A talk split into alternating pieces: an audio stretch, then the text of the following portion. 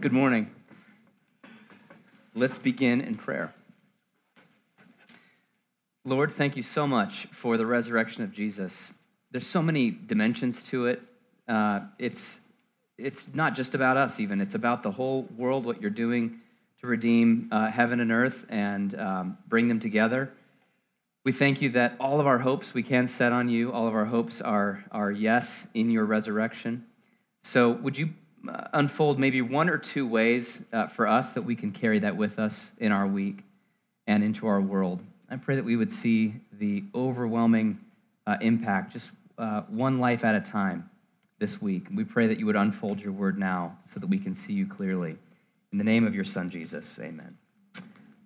Well, uh, hello and happy Easter. It's great to see you all. Thank you for being here uh, to celebrate with us. My name's Father Aaron Damiani, and uh, I'm the pastor here. I'd love to meet you if I haven't met you yet.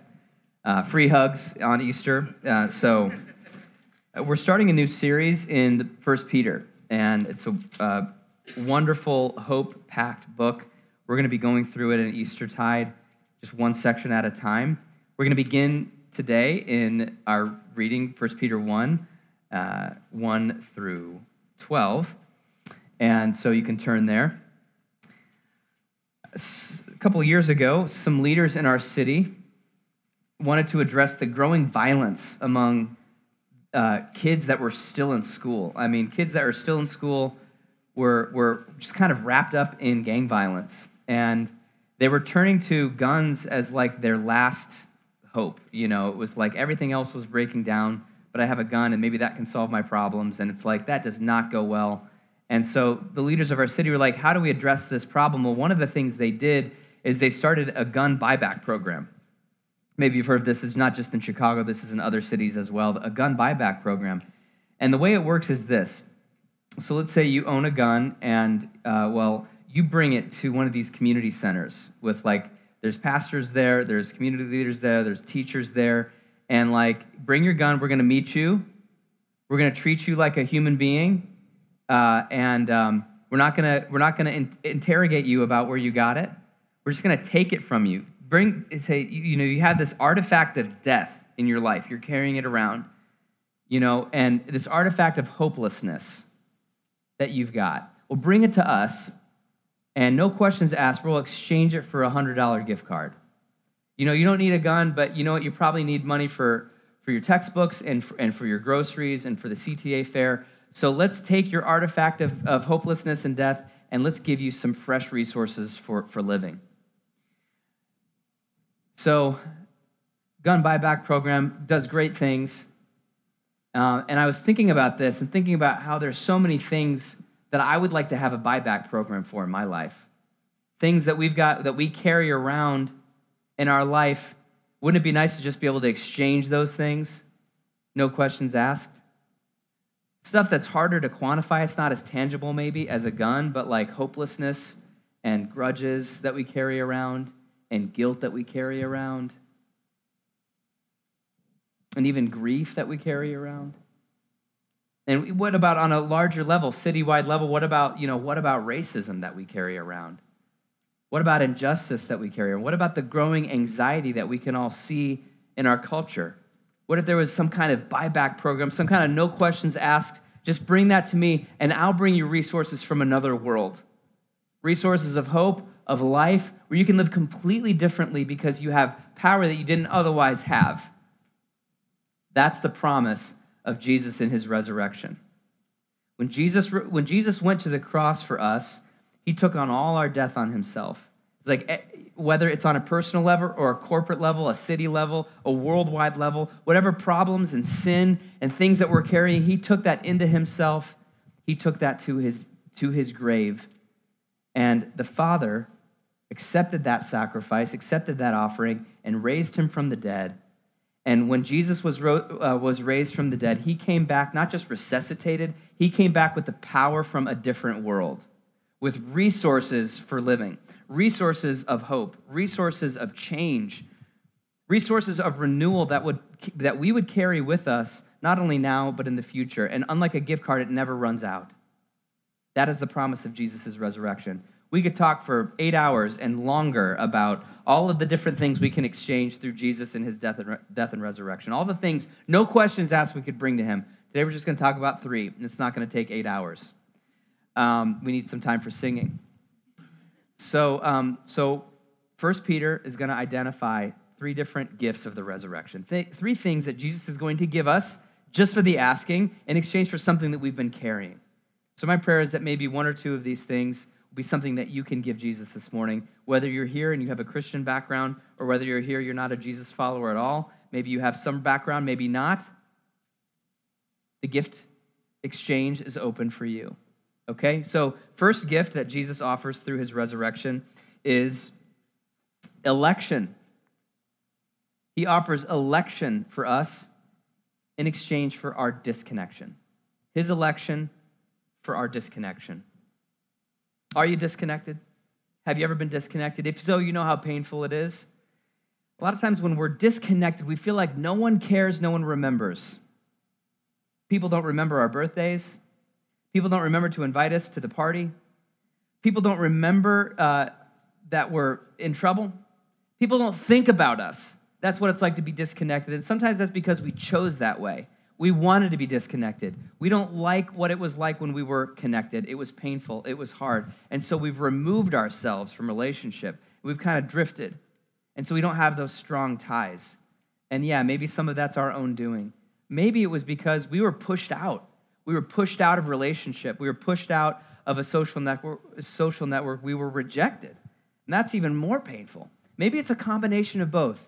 It's kind of our choosing, sometimes it's other people's choosing, but in any case, we find ourselves forgotten and disconnected like we don't belong to anybody. You ever felt like you just don't belong to anybody and you're just kind of a, an individual floating around the city? No one really cares one way or the other. Maybe we're just far from home. Maybe our people and our language and our customs are somewhere else, but our heart's not really here. And so we're not just in the flow, we're not just in the mix, it's not natural. All right, well, uh, this letter from the, from the scriptures, this letter from Peter, who was a, a pastor and church planter in the first century, um, he was writing to some people that were um, feeling very much disconnected, feeling very much out of sorts, very much outside their home culture. And here's, here's what he says to them, verse 1 of 1 Peter 1. verse 1 of 1 Peter 1, and yeah, you can turn there in your bulletins or Bibles if you, if you have them. He says this in verse 1 Peter, an apostle of Jesus Christ, to those who are elect exiles of the dispersion in Pontus, Galatia, Cappadocia, Asia, and Bithynia. What an intriguing title. Elect exiles of the dispersion elect exiles of the dispersion. What in the world does that mean? In short, it means that they were left out. They were uh, they didn't belong. They were rejected. They're out of place. They were an eyesore, and they felt it. Now, why? Well, because they lived in a culture where uh, it was expected. It was just like expected that you would pay honor to uh, the uh, to Caesar who is the leader of the Roman Empire, that you would, that you would support him in your heart and politically. Uh, interconnected realities there. And also that whatever local gods there were being celebrated in the local temples, you know, those Roman temples with the pillars and everything else, you'd go in there, and what you do is you would carouse and you would, um, you would maybe um, have, a, have a sexual encounter and uh, you would drink and maybe until you blacked out. And all of this was like to honor the gods and, and you, would, you would burn incense for Caesar, and you would honor the gods, and, uh, and it would be a fun time for you. And that's how you connected. That's where the business meetings happened That's where the networking happened. That's where the deals were made. And so, what happens when you start following Jesus? Where you're like, well, Jesus is Lord. I can't say Caesar's Lord anymore. Can't honor him like that anymore. Jesus is the, is, is the power in him. All the deity holds together. I can't start worshiping other gods, and I certainly can't carry out this carousing and this sexual activity. This has no place if I'm following Jesus. And so, um, well, what happens after that? Well, then all of a sudden you're like, what? You're, how'd you get so unspiritual? Why, why are you so, so, you're not partying with us like it's 99 anymore. You're not, you know, what, you're no fun, and you're, you're unpatriotic, and you're unspiritual. We don't like you anymore. You make us feel bad about ourselves. Elect exiles of the dispersion. They're out of place. Here's a second reason why they f- probably felt out of place. Um, that historians, uh, the point they look at the way First Peter was written and the references he made, as well as the social movements of that day. There's really good reason to believe that not only were they elect exiles because they were socially pushed out, but also they were up, most likely uprooted from their home, home city of Rome. That the local magistrate in Rome said, you know what, you want to be a troublemaker, you want to follow Jesus? Well, guess what? We're establishing colonies for the Roman Empire, for the glory of the Roman Empire, thousands of miles away by boat in Asia Minor. All these cities listed here. Guess, uh, guess what? We're looking for volunteers, and we volunteer you. So get on the boat, get out. You can leave your old life behind. You can start afresh somewhere else. Different customs, different people. No one knows you from Adam. Bye bye. How out of place would we feel if the mayor of Chicago said, you know what, I need you, we're establishing Cubs colonies in northern Canada and um, San Antonio and stuff. And so off you go. You know, we're sta- we, get, we need Chicagoans in all these different places. You wake up one day, where in the what happened? Where in the world am I? Maybe if I maybe I didn't do it right. Am I following Jesus right? Is this does God did something wrong happen? Is it your fault? Is it my fault? Is it God's fault? Elect exiles of the dispersion. They were out of sorts. They were disconnected, and yet they're elect. They've been chosen. Check out verse 2. Let's see what elect means. Well, they're elect exiles of the dispersion according to the foreknowledge of God the Father. Now, I don't know if you do use the word foreknowledge or not. It's kind of a Shakespearean word there. The foreknowledge. Well, foreknowledge is like the, it's the thing that's missing when you're not included. If someone's thinking about you, someone's pl- making plans with you in the plans, planning a special surprise party for you, planning a special dinner for you, planning a special thing that includes you. God the Father, before any of this happened, was like, yes, I'm to have some followers. I'm to have some new children. And I'm planning, yes, they're to be exiles, but they're to be elect exiles. I'm selecting them. They're not pushed out, they're selected and they're included. And then Peter says, in the sanctification of the Spirit. Another word you probably are not using every day, but it means it's like a beautification. It's being filled from the inside out with the beauty and the purity of the Holy Spirit. God's chosen them, He's elected them to, to have the Holy Spirit in a really special way, in a really unique way. And then for obedience to Jesus Christ, meaning you've been selected to follow Jesus as Lord and say, Jesus is Lord no matter what. It's a really special and high honor. As well as for the sprinkling with his blood. That means he's your Savior. That means he forgives you of all your sins. That his blood covers anything that you've done wrong, and you're included in his family. And then it ends with, May grace and peace be multiplied to you. Oh my goodness. There's foreknowledge, there's sanctification, there's obedience and sprinkling of blood from the Father, from the Son, and from the Holy Spirit. And then there's grace and there's peace being heaped on you and heaped on you. What great personal attention from the living God who's chosen us, who's elected us.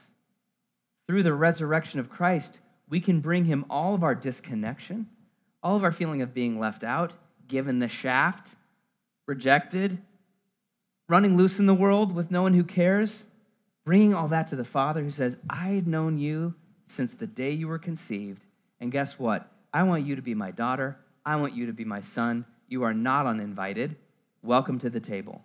Welcome to the family of God. Welcome to the Father, Son, Holy Spirit, as well as the saints who have gone before when they were sprinkled with blood at the foot of Mount Sinai. Welcome to the, uh, the fellowship of all everyone else who is elect exiles, the people of Israel and Egypt, as well as the people in exile, like Daniel in Babylon, as well as, as well as Ruth and all the circumstances she was in, and Esther and all the circumstances that she was in. Welcome to every, everyone who's ever been, been, been, been cast aside and forgotten. They're part of my family. I've chosen them. Like Hebrews says, they're all watching. They want, they, they're cheering us on, and they're including us through the living God, through the resurrection of Jesus. They've been remembered. So who's forgotten now? None of us need to be. Bring me your disconnection, Jesus says, and I'll adopt you. You'll be one of his elect exiles, one of his chosen foreigners. That's the first exchange. The second exchange is this his inheritance for our losses. His inheritance for our losses. What have you lost? Did you lose a library book? You're in good company. Did you lose a Final Four game in your heart? More seriously, I mean, have you ever poured yourself into a project? You put your blood, sweat, and tears into something that you've dreamed about, and it just disappears. I read this week about a family. They, they, they went through so much. They, they finally finished med school and they finally saved up to buy a house and they, they then they spent all their time like building a house on top of a hill in tennessee and they had their family over and it was like finally okay finally we can settle down. Finally we got this house um, and and finally like we can just celebrate. They had thanksgiving the day after thanksgiving all the kids are running around everything else family disperses. It's just this it's just the immediate family in the home the following monday after thanksgiving and there's a gas leak and the whole thing goes up in smoke they lose everything except their love letters, interestingly enough. Thankfully, they all survived. That can happen to any project that we work on, anything we invest ourselves in, anything we pour our hopes and our heart into. What have you lost? Have you lost your youth? Have you lost your passion, your strength, your standing in the world? Have you lost a relationship? Have you lost a friend? Have you lost a parent? Have you lost a loved one? Losses are, are, are devastating. Sometimes carrying the absence of something is heavier than the joy of having it. It's like, it's weird. It's like this negative space, but we're still carrying it around. And for us, it's our symbol of death. It's an artifact of hopelessness, even though we can't touch it or see it. We still have it. Now, the elect exiles of to whom First Peter was written had lost so much. In addition to all the social status and the stability that we talked about, um, it's most likely that they lost their literal inheritance. You know, if your inheritance is tied up in land, as it was in the ancient world, and if you're exiled from your land, guess what you're not getting? You're not getting your inheritance. You're not getting the, the, the, the family, you know, what's passed down from generation to generation. Sorry, you done messed up. And so you can kiss the land goodbye. Perhaps they lost relationships. Uh, it's almost certain they did, which are, as you know, in the end, a lot more valuable than stuff. But Peter invites them to exchange their losses for a lasting inheritance. Come, bring those losses that are fleeting anyway, and come get an inheritance that will totally outlast anything that you had before. Look at verse 3. Peter starts out uh, with, with a phrase uh, of, of praise and blessing that we use even here. Blessed be the God and Father of our Lord Jesus Christ. According to his great mercy, he has caused us to be born again into a living hope through the resurrection of Jesus Christ from the dead, to an inheritance that is imperishable, undefiled, and unfading, kept in heaven for you. So here's the picture that's being painted. The readers that are scattered abroad, the elect exiles, he's like, it's almost like you, you're born for a second time, but this time you're, you're, you're, you're kind of coming into a different world. This world is full of hope You're, you're, you're still getting your bearings. You're still figuring out how it all works because it's a different world with a different family and different values and different power and a different future and a different past. You're waking up to this world, but this world is full of hope. You might be still on earth, but you're breathing the air of heaven. You're breathing the air of the coming age. You're breathing the air of the resurrection as those who have been filled with the Holy Spirit. And guess what? In this world, you've got an inheritance. It's imperishable, it's undefiled, and it's unfading, kept in heaven for you. Now, what does this mean? There's an inheritance that is being guarded for everyone that Peter's describing, anyone who comes to Jesus with their losses. And uh, the inheritance is, first of all, imperishable. That means that it's permanent. It's uh, unlike every other treasure in this world, it doesn't, it doesn't have a shelf life, even. It doesn't fade at all. It never goes bad. It's also undefiled. That means it's, it's a pure, pure inheritance. There's no moral compromise uh, that is mixed in with this inheritance. You don't even have to feel guilty at all to receive it. No one had to, no, no one besides Jesus had to suffer in order for you to have this inheritance.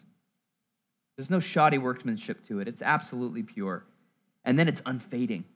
Um, the beauty and the luster doesn't diminish uh, like the latest Apple products eventually will, or whatever it is. The, you know, the, the awesome outfit that you love today, but in a year and a half, are you really going to love it? Let's be honest.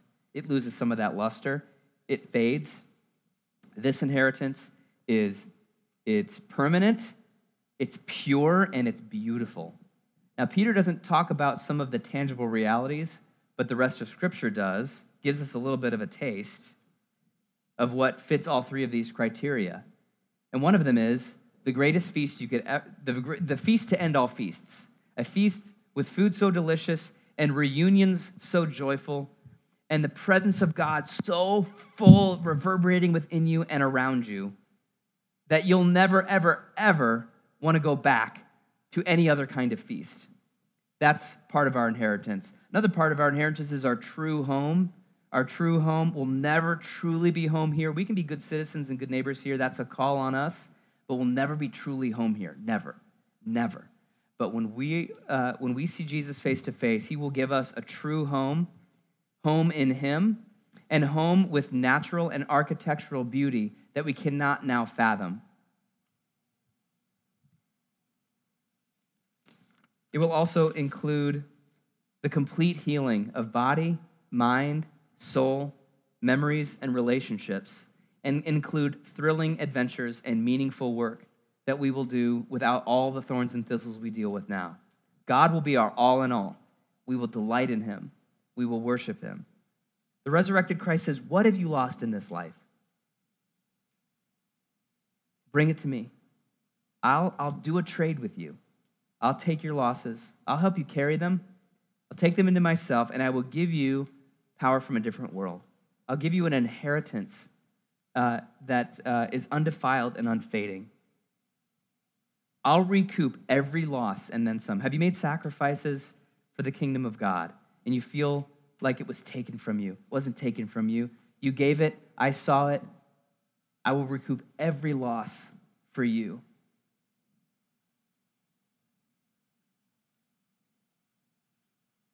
So we've got three gifts. We've got his election for our disconnection, his inheritance for our losses, and finally, the final gift of the resurrection is his triumph for our tears.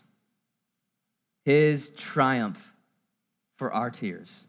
His lasting triumph for our temporary tears.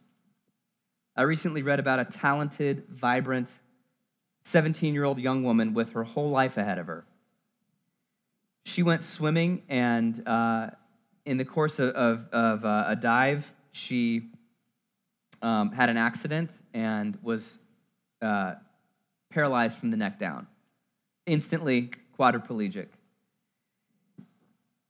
She despised her paralysis, understandably so. She despised her wheelchair. Here's what she said about that first when she first was dealing with this. She said, I hated my paralysis so much that I would drive my power wheelchair into walls, repeatedly banging them until they cracked. Early on, I found dark companions who helped me numb my depression with scotch and cola.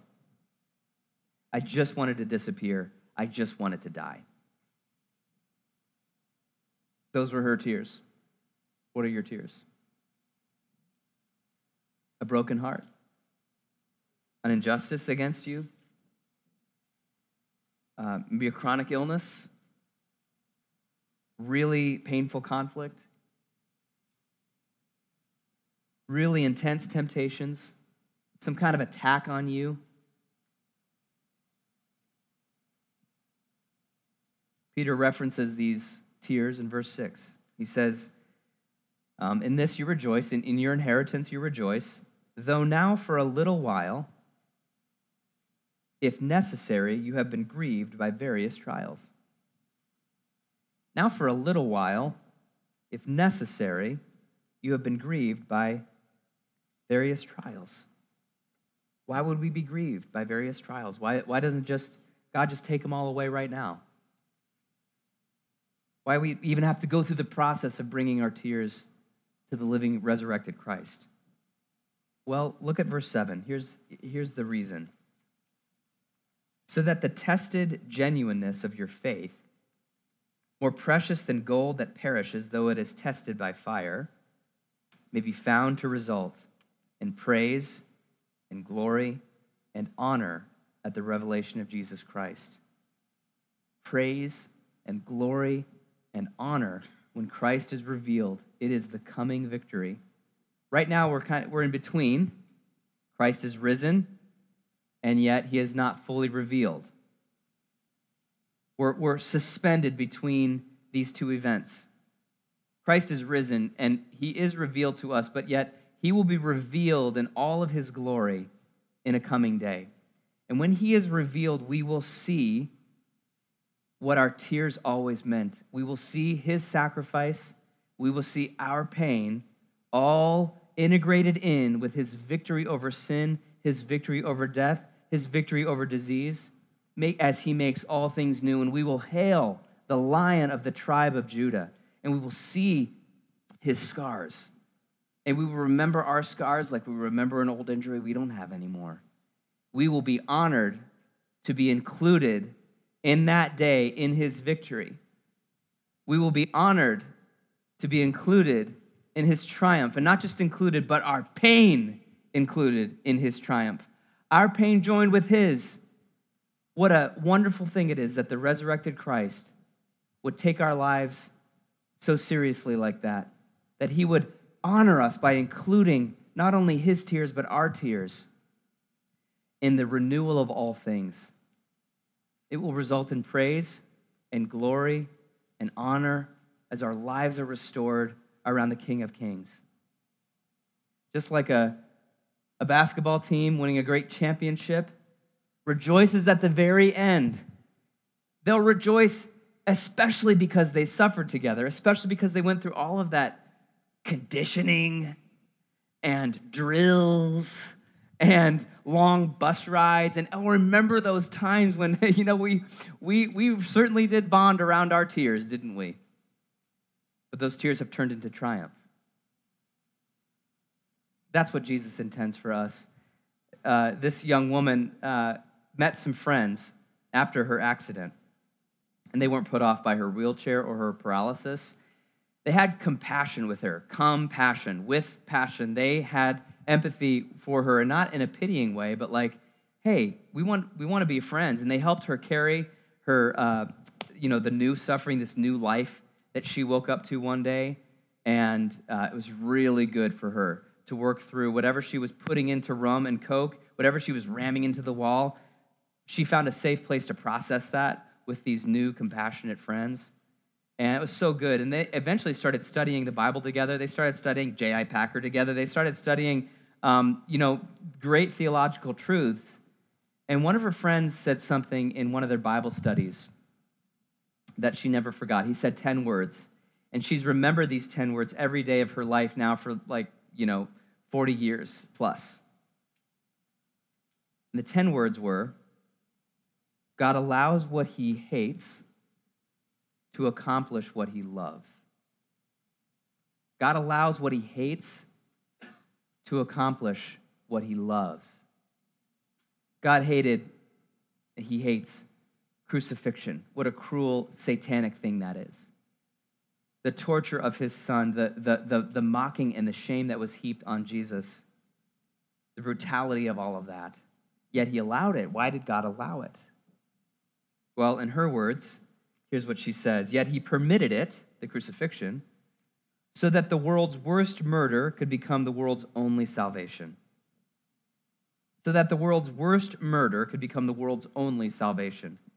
In the same way, God hates spinal cord injury, which she had. Yet he permitted it for the sake of Christ in you, as well as in others. Like Joseph, when he told his brothers, God intended my suffering for good to accomplish what is now being done, the saving of many lives. Why do we cry? Why does God allow things to happen to us that bring the tears out? So that the tested genuineness of your faith, more precious than gold, though it is refined by fire, may be found to result in, may transform into, may morph into, in the final moments of history, praise and glory and honor at the revelation of Jesus Christ. Don't you want to be ready for that day?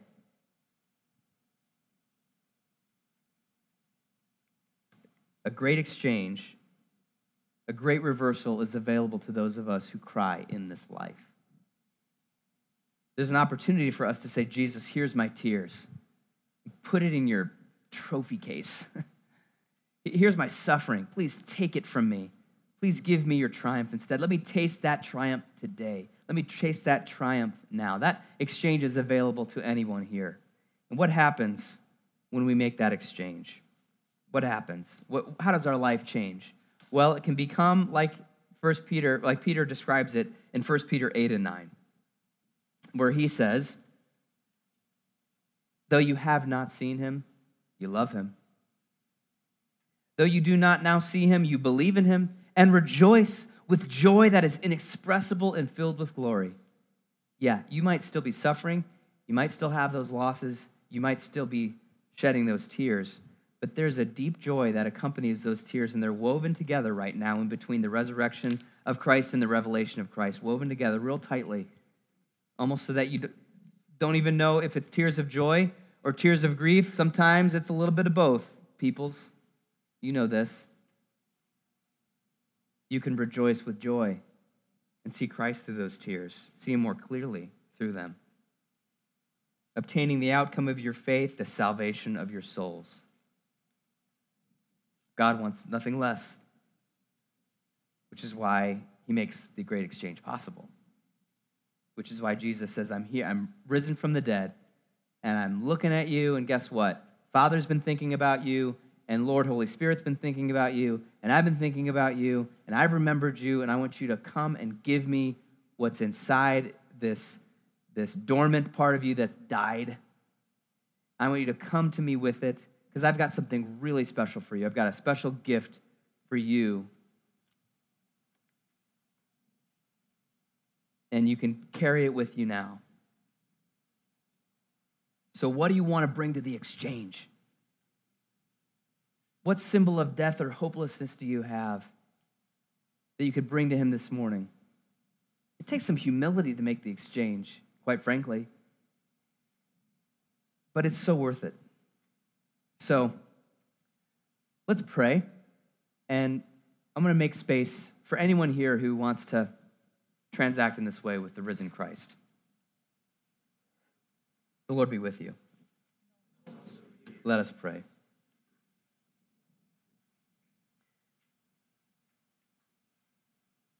Father, I want to ask you to send your Holy Spirit in a really special way for that person who is ready to make a, an exchange with you. Maybe it's for the first time.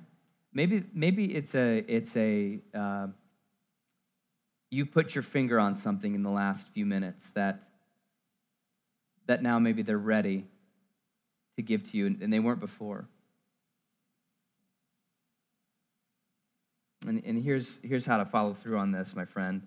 You just say, Jesus, uh, there's something I've been carrying for a long time. You just name what that is in your prayer. Maybe it's a way that you've stepped, stepped afoul of God's call in your life. Some kind of guilt that you've been carrying, or maybe it's a maybe it's a grudge, or maybe it's maybe it's a harm done to you. Anybody you can forgive, or any ways you can be forgiven. Just bring that to Jesus. Say, Jesus, I want to give this to you. Help me now to receive your new life and forgiveness and inheritance you promise in 1 Peter. Fill me with your Holy Spirit, Jesus. You can just tell him that. Fill me with your Holy Spirit. Fill me with the Father's blessing. And help me follow you all the days of my life as my Lord and my Savior. Guard me and the inheritance until I've obtained the outcome of my faith. Help me live for you and you know, He'll answer that prayer. So, Jesus, uh, hear our prayer, make the exchange, and set us free to love you, to worship you, to triumph in you this morning and all the days of our life. In the name of the Father, the Son, and the Holy Spirit. Amen.